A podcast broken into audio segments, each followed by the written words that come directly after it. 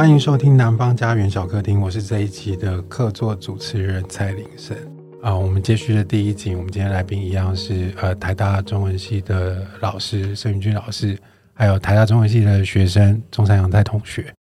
今天比较具体的来聊一下，就是我们上一集提到的，要在南方家园出版的两本诗集里面的一个主诗的翻译的过程。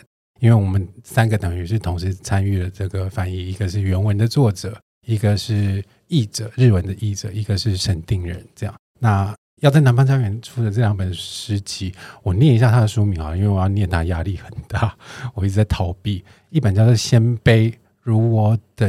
将之译为古冷冷的受奴台与远迢迢的曲曲路，这是一本诗集。另一本叫做《绿》，呃，中山洋菜女士同学翻译成日文的这一个主诗，其实就是说在《鲜卑》这本诗集里，一开始开宗明义这本书一开始收录的一个系列主诗，所以应该算是这本诗集的轴心吧。那我想先请两位。呃，陪我来聊这个我们翻译的过程，稍微回忆一下，因为我觉得我们翻译有一点点随性，对不对？有时候是在网络上透过电子媒体的界面去沟通跟联系，然后有时候是实体，所以我蛮好奇，对你们来说有没有比较印象深刻的事情？比如说对我来说，我觉得印象最深刻的有两件，我特别先想过，就回忆一下，我觉得。比较印象深刻，第一个是啊，我觉得诗无达顾，所以要去解释自己的习作在讲什么，其实是很辛苦跟很为难的事情。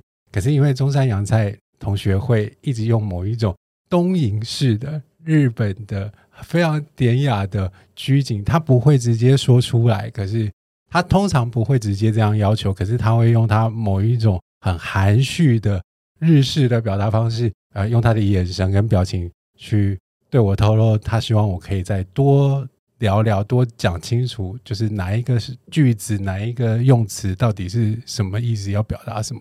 这对我来说是一个非常为难的事情，因为我觉得我我自己做不来，我没有办法去解释现代诗的句子，或者是某一某一个篇章，它到底想表达什么，因为通常很容易。一解释的时候，你会发现你要戳一个泡泡，可是戳不准的那个情况。可是因为中山洋菜的那个态度是无法拒绝的，就有点类似《教父》里面说的，给对方一个无法拒绝的理由。洋菜同学基本上常常会对我动用那一种我无法拒绝的态度，所以我就会逼自己去努力的，希望可以节制跟有节度的。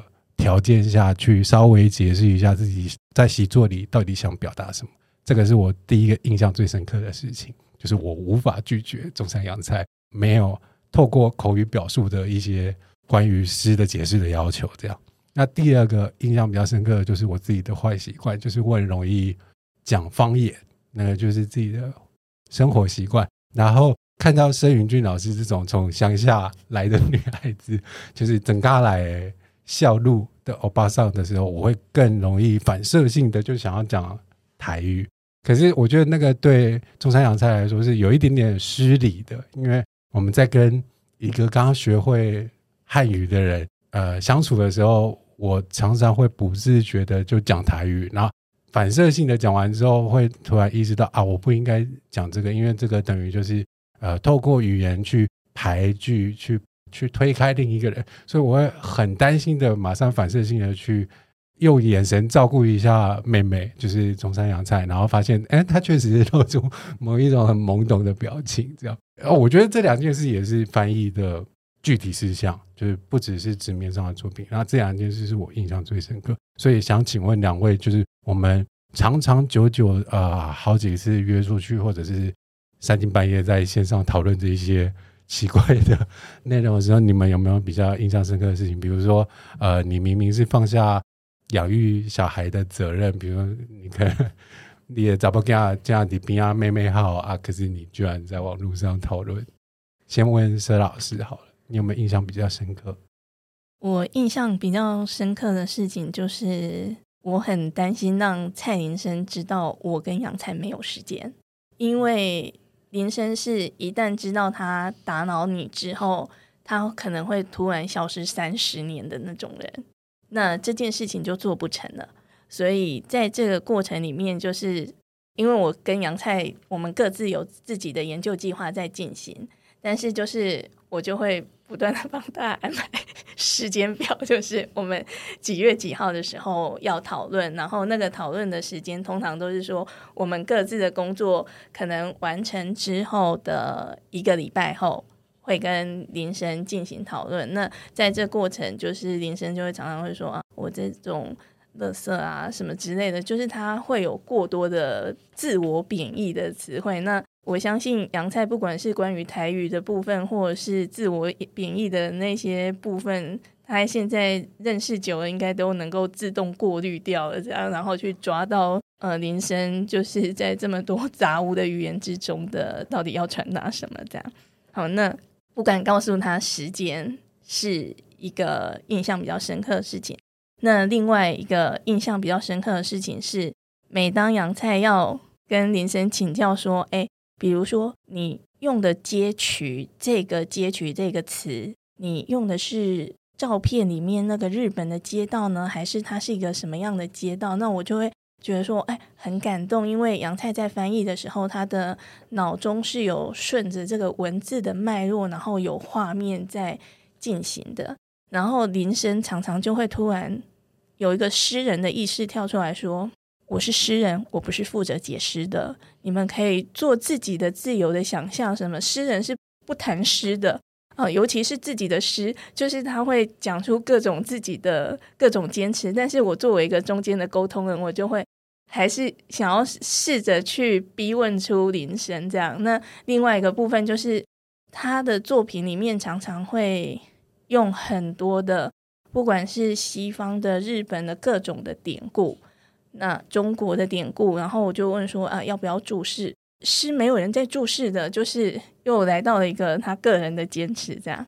嗯，这个是我在跟他们翻译的过程，然后我要一直居中去协调，因为我就是希望得到一个更加精准的一个意思，让杨菜可以接收到之后，他可以再回到他的语境去做更好的发挥。那我在翻译的过程中，或者我我跟两位老师互动的过程中，印象最深刻的是还是我们第一次讨论的时候。我记得我们第一次讨论是在我我在翻译旅馆里面，然后用线上的方式跟两位讨论。记得我第一句话我说的是蔡先生这个渡鸦系列的整个诗作的风格。是哪一种颜色？这样我不知道，蔡我记先生还记不记得？哦，我没有印象了啊。对，那个翻译的这个系列作名字叫《渡鸦》，录了快要两集，终于让中山杨菜女士帮忙说出来。我没有印象，可是我我应该听到的时候有回馈你，因为我记得那个呃有一个日本的编曲家，就是以前都在跟呃一个已故的华语歌手叫张雨生合作的，他是一个。很年轻就来日本学编曲，然后后来就也娶了台湾的太太，也在台湾定居的编曲家。他有一次就是说，他要编一首歌，然后可是他一直找不到一个对的音，就是不管怎么编编制，他都觉得那一首歌进歌的时候听起来很平庸。可他后来找了一颗黄色的音之后，把它塞进去，他就觉得那一首歌突然被点亮了。他就说，那一个音符像一盏灯一样，把那一首歌，整首歌像一条昏暗的街道，呃，霎时间点亮起来。我就非常喜欢这一个形容，然后也很认真反复去听那一首歌，去揣摩那个感觉。所以你那个时候问我说杜鸦是什么颜色的时候，也许我没有印象了，可是我一定会想起这件事情。我想要请问一下，那首歌是什么歌啊？哎、呃，就叫口是心非。它进歌的第五个音是一个。有一点点不和谐的旋律，就很像把一个东西放在一个不对的地方，可是他又就是他站出来，我不大会说，你可以去听听看。那我插播一下，就是我大一的时候，蔡林生有一天呢，他就拿了一张张雨生的《台北卡拉 OK 与我》给我听，然后就跟我说：“这是我的音乐之神。”然后我说：“送我这干嘛？”他说：“你认真听。”你认真听就会知道我为什么要送你？我认真听了很多遍，我都不知道。我到现在，然后他后来又送给我《口是心非》，我到今天才知道，原来是在第五首的第五个音吗？哎，就是《口是心非》那一首歌录歌的进歌的第五个音，对，那个编曲说是黄色的音。我，我听了 N 遍，我都不知道你到底要我听什么。我我其实完全忘记这件事情。那我可以问你，你到底送台北卡拉 OK？送我，然后叫我认真听。你要我听什么？应该就是很喜欢，所以想跟你分享。因为我觉得，呃，张雨生等于算是我感情教养上的老师，啊、在学生大台北那一张，你最喜欢哪一首？我忘记了啦。可是你，然后你叫我听听那么多遍，我，我，我每一首都很喜欢，因为我觉得那口是心非那一张，你最喜欢哪一首？最喜欢哪一首？我没有办法选最喜欢。然后我整个被一个语言陷阱我没有办法选我到现在二十年都在想说，到底他要我听什么？因为因为我觉得那个那个等于就是我的初恋，你知道，就是在感情经验上的初恋，就是呃十六岁、十七岁的时候。所以我甚至到现在，比如说，如果我都四十岁了、四十一岁了，呃，我的状态如果比较低迷，我回去听他的歌，我还是会觉得自己被振奋跟鼓舞到。就是你很难去说初恋，你很难客观的去说初恋的什么东西，呃，有什么问题？因为初恋对你来说就是什么都是好的，那也很难去挑拣出你最喜欢他的哪一个部分，因为他全部都是正确的。那个时候会给你，应该就是想要介绍我的初恋给你认识，非常纯真的。对，所以，所以我我我最印象深刻的就是我第一句问了蔡欧基先生，这个渡鸦系列是什么颜色？为什么问了这一句？是因为我认识蔡欧基先生一开始是从他的诗开始的。那我读渡鸦系列的时候，我第一个感受到的是孤独，因为这个渡鸦系列是来自于这个日本战后摄影家的生赖长久，他的摄影集叫《鸭乌鸦》嘛，卡拉斯对，卡拉斯鸭对。他的，所以蔡欧基先生渡鸦系列来自这个神赖长久的摄影集。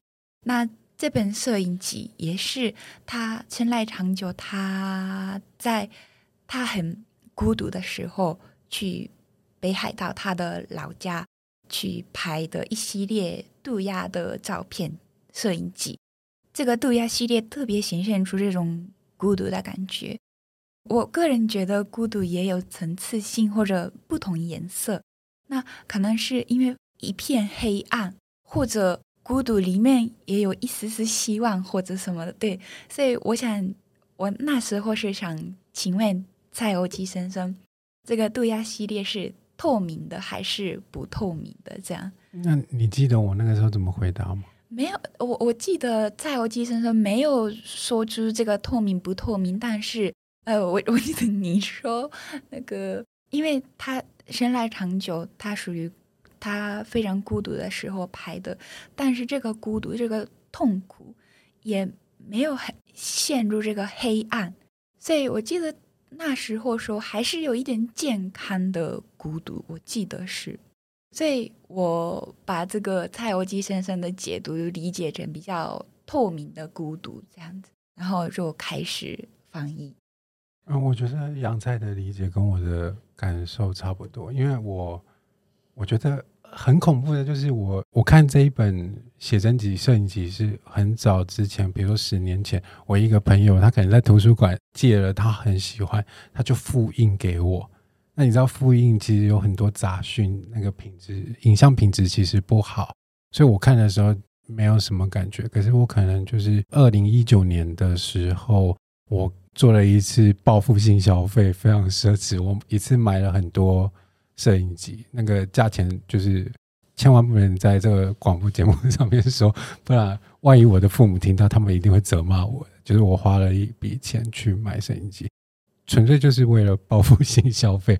可是我翻的时候，我就我觉得那个被触摸到的感受有点吓到我了。就我没有想到我自己会那么感动，就是我在翻生来长久的某几本摄影集的时候，我是一直在发抖，而且就是很巨大、很深刻的被触动，就是会没有办法控制自己，会拼命的掉眼泪的。就是甚至我现在想到或者是感受到，也会觉得非常渲染，非常还记得那个被触动的感觉。所以我一直觉得他那个透过摄影这个去掉了两个维度，没有时间，然后是平面的，不是三维的这样的创作形式去谈述。他自己的生存状态跟孤独这件事情，对我来说啊，有非常大的感染力。那也因为这样，所以我一直觉得他的孤独是暖黄色的，就是它让我觉得很，我觉得我被承接跟被照顾，就是感受到他的感受。那个时候觉得呃非常健康，然后非常非常非常舒服。我觉得那个孤独是充满正能量的孤独，这样子。那我想要问你啊，你在这这个系列组诗里面，大部分采取的那个人称的方式，你都是用神奈先生，你怎么样？你怎么样？那我读起来的感觉就好像是你正在跟神奈先生聊天，或者是你对生活有疑问，或者是你有一些困难，你在问他，你是在跟他沟通吗？我想要问你，为什么会采取用这种你的人称的方式？那另外一个问题就是。你不断在跟他探问，然后那种独白推敲的过程，因为你读到他的作品的时候很想哭吗？那你觉得你在这个探问、透过写诗的过程，你有得到答复吗？神奈先生他有回复你任何的问题吗？我觉得我不管在写任何习作的时候，我都呃，如果有需要使用到人称，我我都会几经试探，就是比如说我、他、你，我都会。换上去感受看看他他们在习作里会让习作有有有怎样的的效效应，因为我觉得他们真的会有不一样的距离感，比较像独白，或者是比较像对话，或者是比较像有一些可能是像特写镜头，比如说我说我的时候，那很像是一个特写镜头；我的人称用你的时候，我觉得那个很像一个过肩镜头，或者是一个中景。那用他的时候，有时候会比较像远景，所以他的感情是比较冷的，比较冷，比较低度的。声带三九这个系列对我来说，我常常在用你来支撑他。其实我是抱着一种在跟他玩闹、跟他说话的那样的姿态啊、呃。如果用刚刚那个比喻去类比，它比较像电影里面的过肩镜头。我在翻看他的摄影机的时候，其实我是不断在跟他对话，然后也听到他跟我说话的。我觉得那个过程比较像这样子。那他跟你说什么？好多哦，他充满细节。对，就是我不大会，我不大会说他到底跟我说什么。那个不是我翻的时候会想哭，是那个很自然的，你眼泪就会流下来。那写诗的时候也会流眼泪吗？还好，我通常很少为自己而感动。可是因为比如说三大长久有一个系列的写真是家族。单一张照片的时候，其实不是一个完整的意义足够。可是它放在整本摄影集经过编排之后，它其实你背后有一个意见，然后这个意见它要表达的事情里面又充满了细节啊，或者是他在拍他拍猫的时候，那个好就是他明明是一个性格非常粗粝的欧吉桑的大叔，可是他那个非常温柔的看待。猫猫的表情跟方式，就是会让我忍不住一直掉眼泪。我觉得哇，天啊，原来这个世界上，呃，人的感情可以有这么大的能量，这样。或者是他在那个家族里去拍自己的家人的时候，那个呃，父死即已新生，老的一辈离开这个人间的，可是新生儿，比如说你当妈妈了，那个佘老师当妈妈，可能爸爸不在了。爸爸走了，回去了。可是你的女儿出生了，一代一代，那个感染力是很自然的。你想到人原来很卑微，可是，在那个卑微的条件下，其实有很正面的能量。这样。那我记得我们那时候在讨论的时候，因为身在长久以前我也并不熟悉他，然后你在这个过程其实也帮我们介绍了好几部他的摄影集。那你印象比较深刻的是哪几部？而且为什么你最后选择的是渡鸦的系列？因为它还有猫的系列啊、杨子啊等等的。呃，我我其实最喜欢的是家族，还有一部他比较早期在拍那个屠宰场的。我我觉得我好像也没有办法去给他们一个等地清楚的等地，或者是很明白的去约旦他们哪一个好，哪一个差，就是会有不一样的感动吧。就是因为主题都不一样，之所以会挑渡鸦那个系列，一方面是因为它是最有名的，所以我买了一大摞摄影集之后，我第一个翻开的就是它，然后就马上被冲击了。这样就是翻的过程中，手指头真的会发抖。我觉得那个就是白纸黑字的影像，然后加上它的那个感染力真的很大，你真的会感觉到那个一个潮汐 打过来，打到岸上那样子。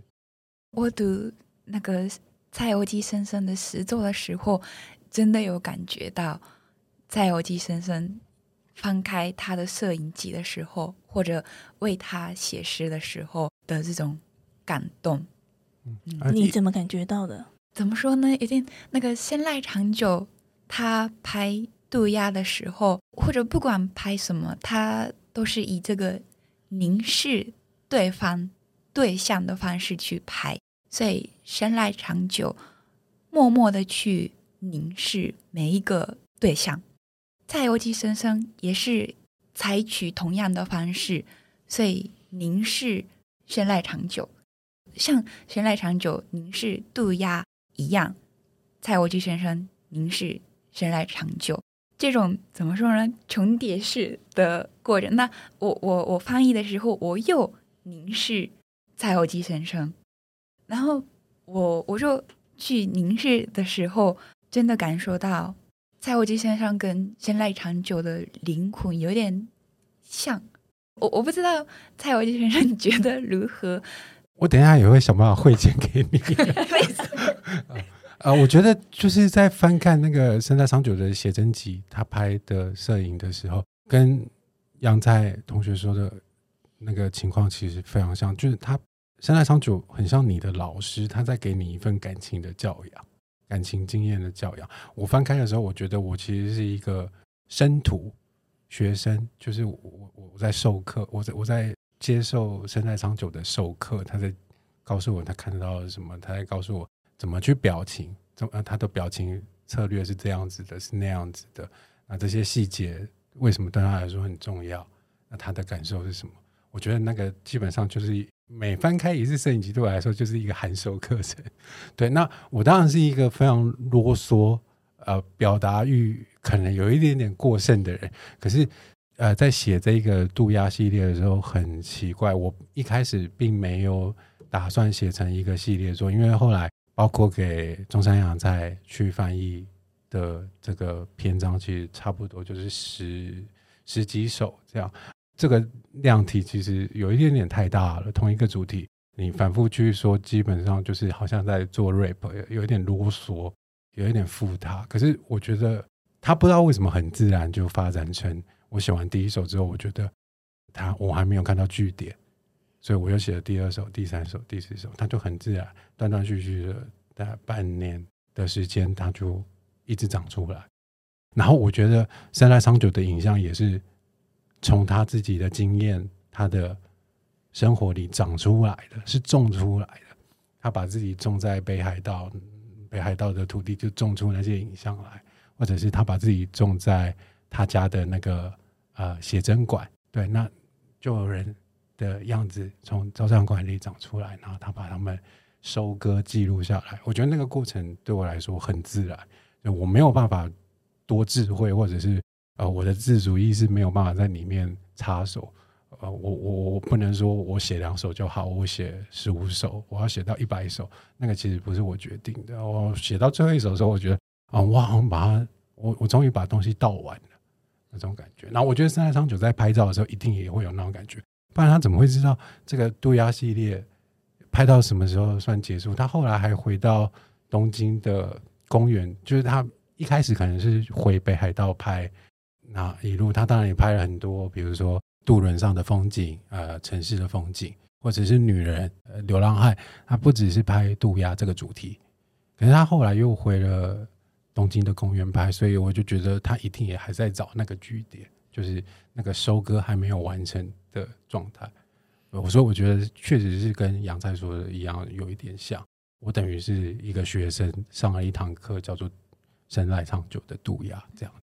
前一阵子听了一个广播，就是有一个那个生来长久档案馆的馆长主持人，他他演讲的一个呃影片，那里面那个他说到的是，曾经编辑这个生来长久的杨子跟鸭这个摄影集的编辑者神来长久的照片为四小说。四小说是日本的一个小说的流派，对，流派是一种铺落自己的生活或者铺落自己的情感的一种小说的流派。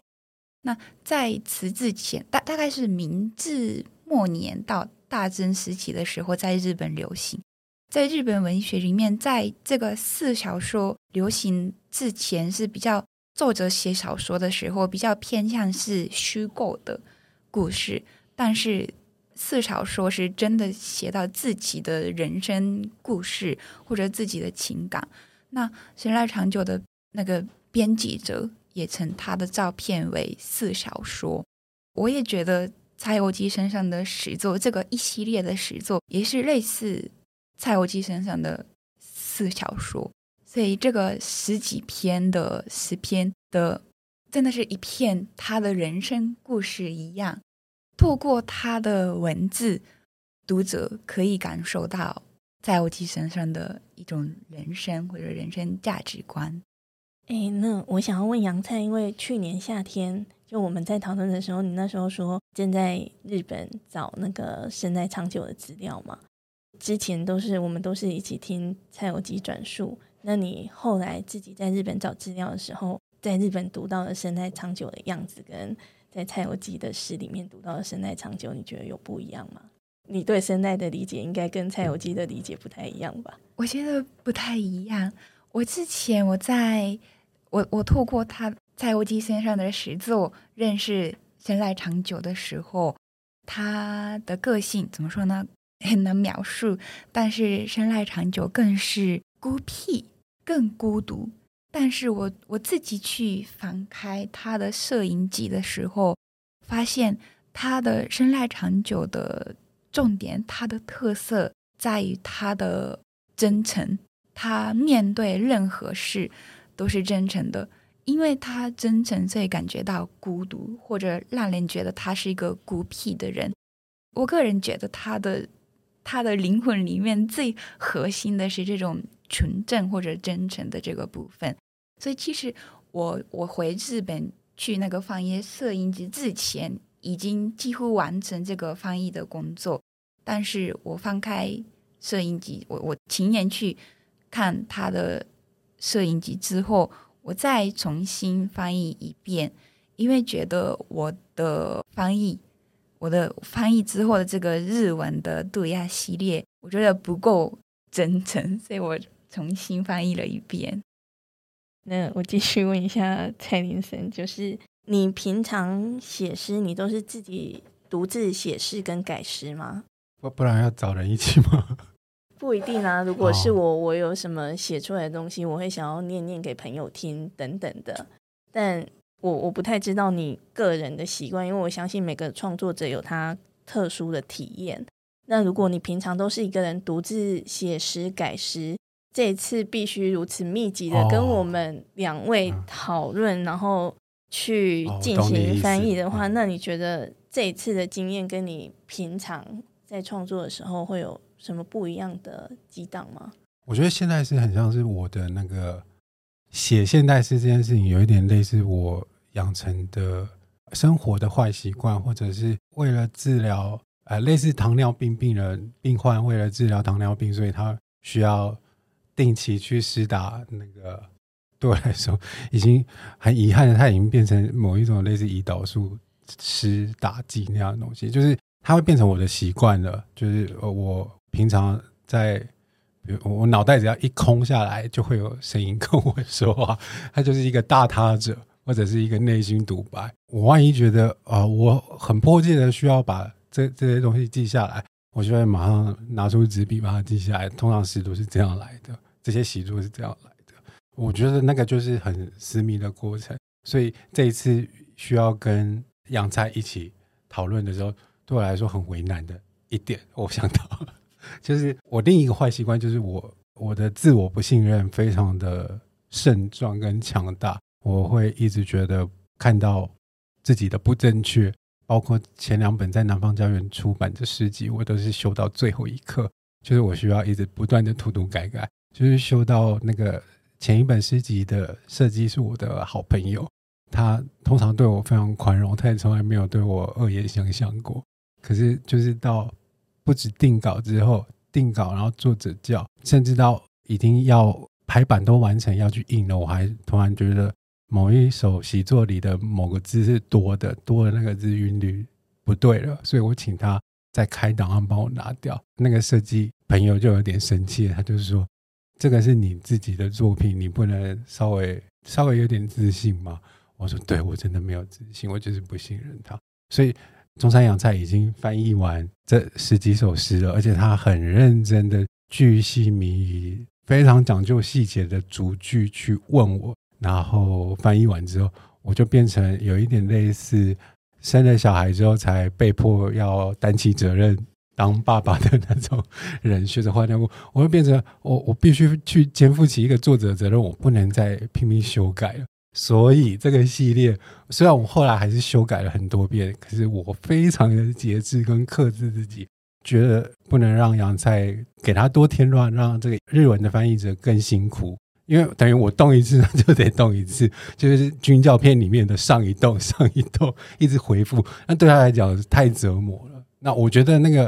呃，修改病跟对自己的不信任，那个是在我自己知道我在折磨我自己，所以我实在是不忍心折磨这个可爱的小妹妹，所以我非常的节制，我好像只修了一次或两次，没有很多次啊，真的吗？而且在讨论不断，一直说、哦、我这是不健康的中文，然后不断不断的回圈的。哦，对，那因为他真的就是不健康的中文，因为我的我觉得我的中文不好，我虽然不懂日文，可是我觉得中山洋菜应该就是。可以放在一个比较好的适度健康，然后他又因为杨杨菜勇跟我说，他想要保留我那种语言的不健康的部分，比如说是病句或者是句构不是太整洁的那个状态，因为他觉得那个是我的风格。那我觉得一一个译者已经考虑到这个层次的，那个这个这个翻译实在是太专业。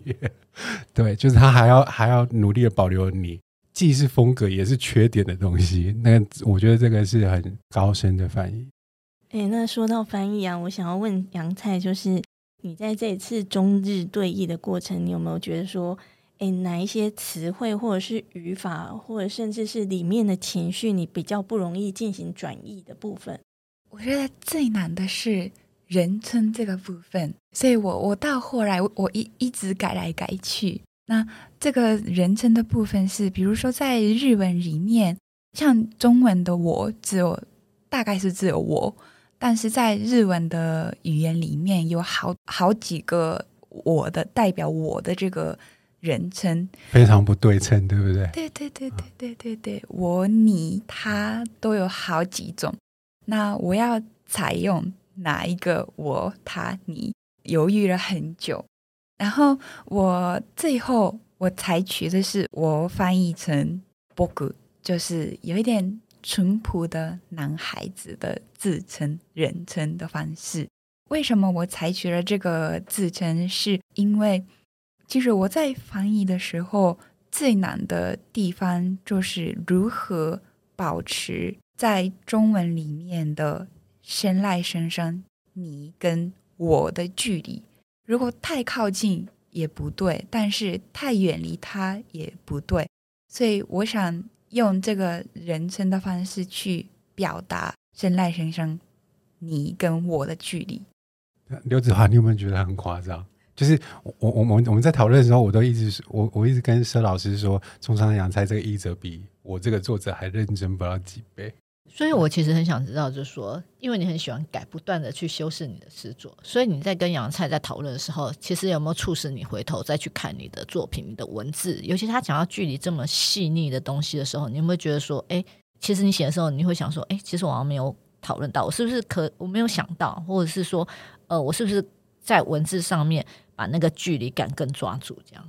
对，其实我在写的时候是没有去顾虑那个距离感的，那个就是很自然，我就摆在一个镜头之下，它是中景，我就放进中景里；它是特写，我就放进特写。可是杨菜顾虑到的东西，其实有一点类似我的视域剩余，我的死角，我没有去顾虑，我没有去考虑，所以为难变成双重，就是我那么爱盖尸，他又。跟他讨论过之后，我会更想改某些东西，可是我必须克制。我其实要跟杨菜还有佘老师说，我已经呃忍住了至少二十次，我想要修，就是左手抓右手这样。其实我记得有一次，就是一开始就是杨太在问说：“哦，生在先生，你有多久没碰女人了？”然后杨太就很想要讨论说：“啊，你说里面的句子对不对？句子，然后这个女人，我们要用怎么样的女人去呈现？是一个尊敬的态度，还是一个很比较粗暴的方式去呈现？就是虽然我们最后还是没有改，可是在这个过程里面不断的去讨论。”那一句诗给我们的感觉，对，那子华，你懂站在作者的立场有多为难？我怎么有办法去回应这个句子呢？这怎么讲都觉得很难为情。就是我不管很明白的去去解释这个句子，他我不管怎么说，他都怪怪的。因为回到日文会有一个尊敬跟一个不尊敬等等的，所以我忘记我后来怎么回，应该就是。因为它是一个非常物理性的描述，就是你很久没有接触女人这件事情。那其实我我问好好多次问题，是因为我比较想，因为我比较想了解蔡国基先生的个性。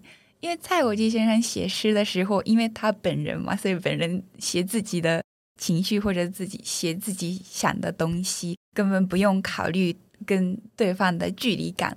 但我翻译的时候，我还是要。顾虑到蔡国基先生的个性的话，按照他的个性的话，他会使用哪一种语言，或者使用哪一种人称？所以我我想问很多次这样。所以，嗯、如果这里可以借用一下金相海的修辞，我觉得我在那个中山洋菜跟佘老师面前，就是我们讨论的时候，我都是裸体的，精神意义上都是裸体的，就是被他们扒光，我觉得很痛苦。好，那接下来换问林生好了，就是影像它捕捉的是某一个瞬间，那你怎么让那个照片发展成为一首诗？然后渡鸦系列里面有没有哪一首诗是可以跟某一张照片对应的？你愿意透露吗？我觉得就有点类似我们刚刚节目前面提到，就是照片它是一个很特别的媒介形式，因为我觉得它跟现代诗有某一部分的记忆是共同的技术。是相通的，就是照片要丢掉两个维度，丢掉时间，丢掉立体感，它要把景深放进一个二维里，所以它等于是用减法，透过减法的方式想办法去陈去陈述跟表达。那我觉得现代诗其实也是一个需要减法的表现形式的一个媒介形式，有一点类似我们刚刚说的情况，像呃，不管是。哪一个摄影师他在编排自己的写真集、一本摄影集的时候，比如说，呃，像植田正治，他有一个系列，他是拍自己的家乡。那一一张照片的时候，他作为一个表意的元件，一个单位，啊、呃，如果一个最小的单位叫做意义的义字，一个义字，当然我们无法解读或理解，一个义字朝我们飘过来的时候，我们没有办法阅读它。可是，当它是一群义子，有特殊的结构方式跟排列顺序呈现在你面前的时候，你就会知道它到底想要表达什么。那当然，它是一个很抽象的表达形式，它不是像数学这么精准、工整、清楚、明白的表意形式这样子。所以，我觉得那个影像可以成为一个表意的系列，其实是因为那个摄影机经过编排。那我觉得现在是。呃，某一种程度上也是要透过减法去进行编排的再加工，然后放进一个表意的形式里。渡鸦有跟申在上就可以对照的，哦、其中一张照片有，因为啊、呃，他应该是呃渡鸦这本写真集里面他拍的一个北海道雪夜的街景，那个影像是不大完整、不大工整、不大清楚的，就是呃看起来很像对焦。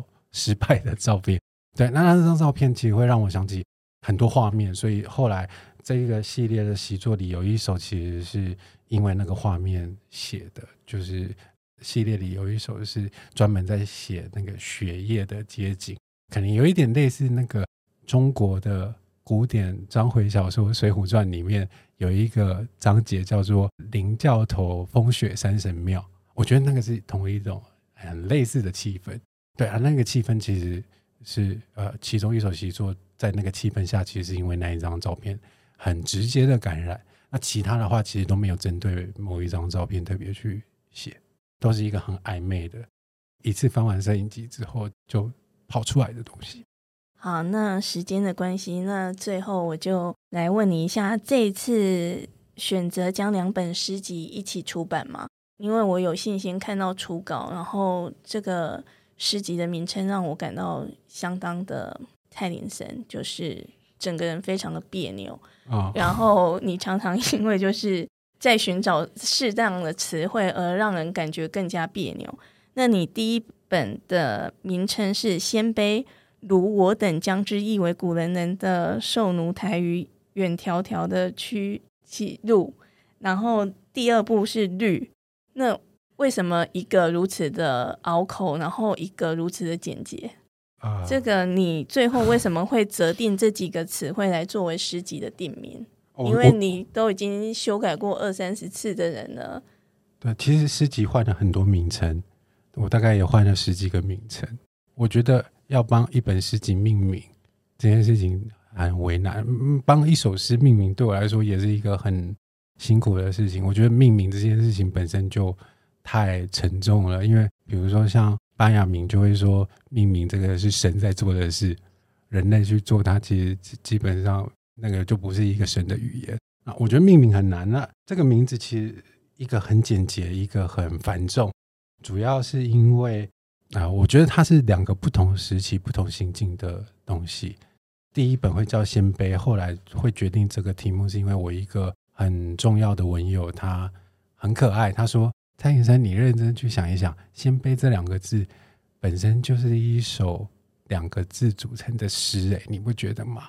基本上它只是一个呃东胡族的古汉语的音译而已。可是，呃，我那一个朋友觉得这两个字的诗意丰满到他已经可以支撑起两个字就成为一首诗，所以他就说“鲜卑”这两个字其实是一个以词为形式的诗。那我觉得这件事情很美。就是他的理解让我很很触动我，那他就叫我用鲜卑去写一首习作看看，我就写了。他又跟我说，这个文友又跟我说，你会不会觉得你的诗集如果叫鲜卑好像不错？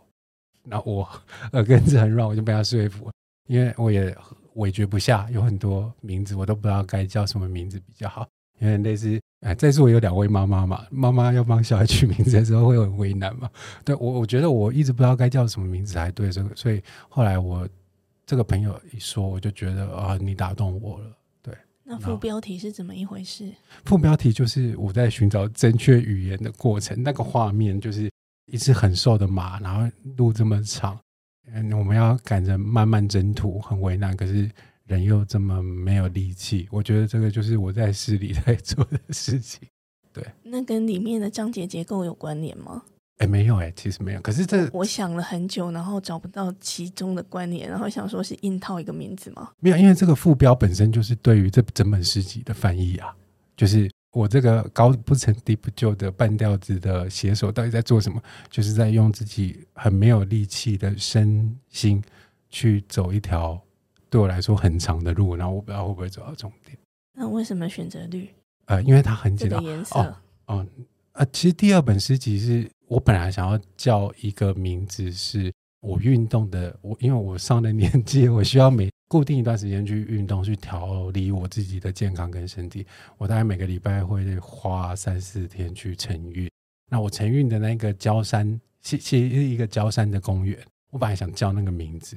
叫那个公园的名字，可是我觉得有点太那个了，对，所以我后来就觉得，那干脆就更简单一点，就叫绿，因为那个公园什么都是绿的。这一本叫绿的诗集对我来说，啊、如果用洋菜的提问方式，它有颜色吗？有，它是 绿色的。那对我来说，它里面什么都是绿色，很舒服的绿，让人觉得很健康。我觉得是非常适合中年人去读的诗集，就是有点类似我们吃绿色蔬菜、我们吃花椰菜的那种感受。就是你也许不一定觉得好吃，可是吃的时候会觉得啊，我好健康哦，我在养生。对，非常感谢，就是沈老师跟杨菜。那呃，我们前面录了两集呢，就是关于这次蔡林森的诗集。刚刚最后有讨论到，就是他这一套诗集呢，叫《鲜卑卢尔等将之译为古人人的受奴台与远迢迢的区区路跟绿，它是一个套书。特别采访两位，是因为在这个套书里头的最主要的章节，应该算是轴心吧，就是所谓的呃渡鸦系列。那这个系列的部分呢，主要就是关于呃蔡林森诗人他在看了日本战后摄影师生濑昌久的摄影集《鸦》以后所产生的呃临摹跟反馈。所以我们在这两集里头，从前面的那一集，呃，我们从呃为什么开始有这样的一个翻译计划，到后来我们讨论到整个翻译的。最深刻的事情，以及他翻译在语境上面两种语境，以及包括从图片的部分到诗集的部分，到呃两种语义的转译的部分。希望如果大家有兴趣的话，可以买这套诗集来看。那南方家园小客厅固定每周四更新最新讯息，请见南方家园脸书跟 IG。如果有任何想法，欢迎留言讨论。我们下期见，拜拜。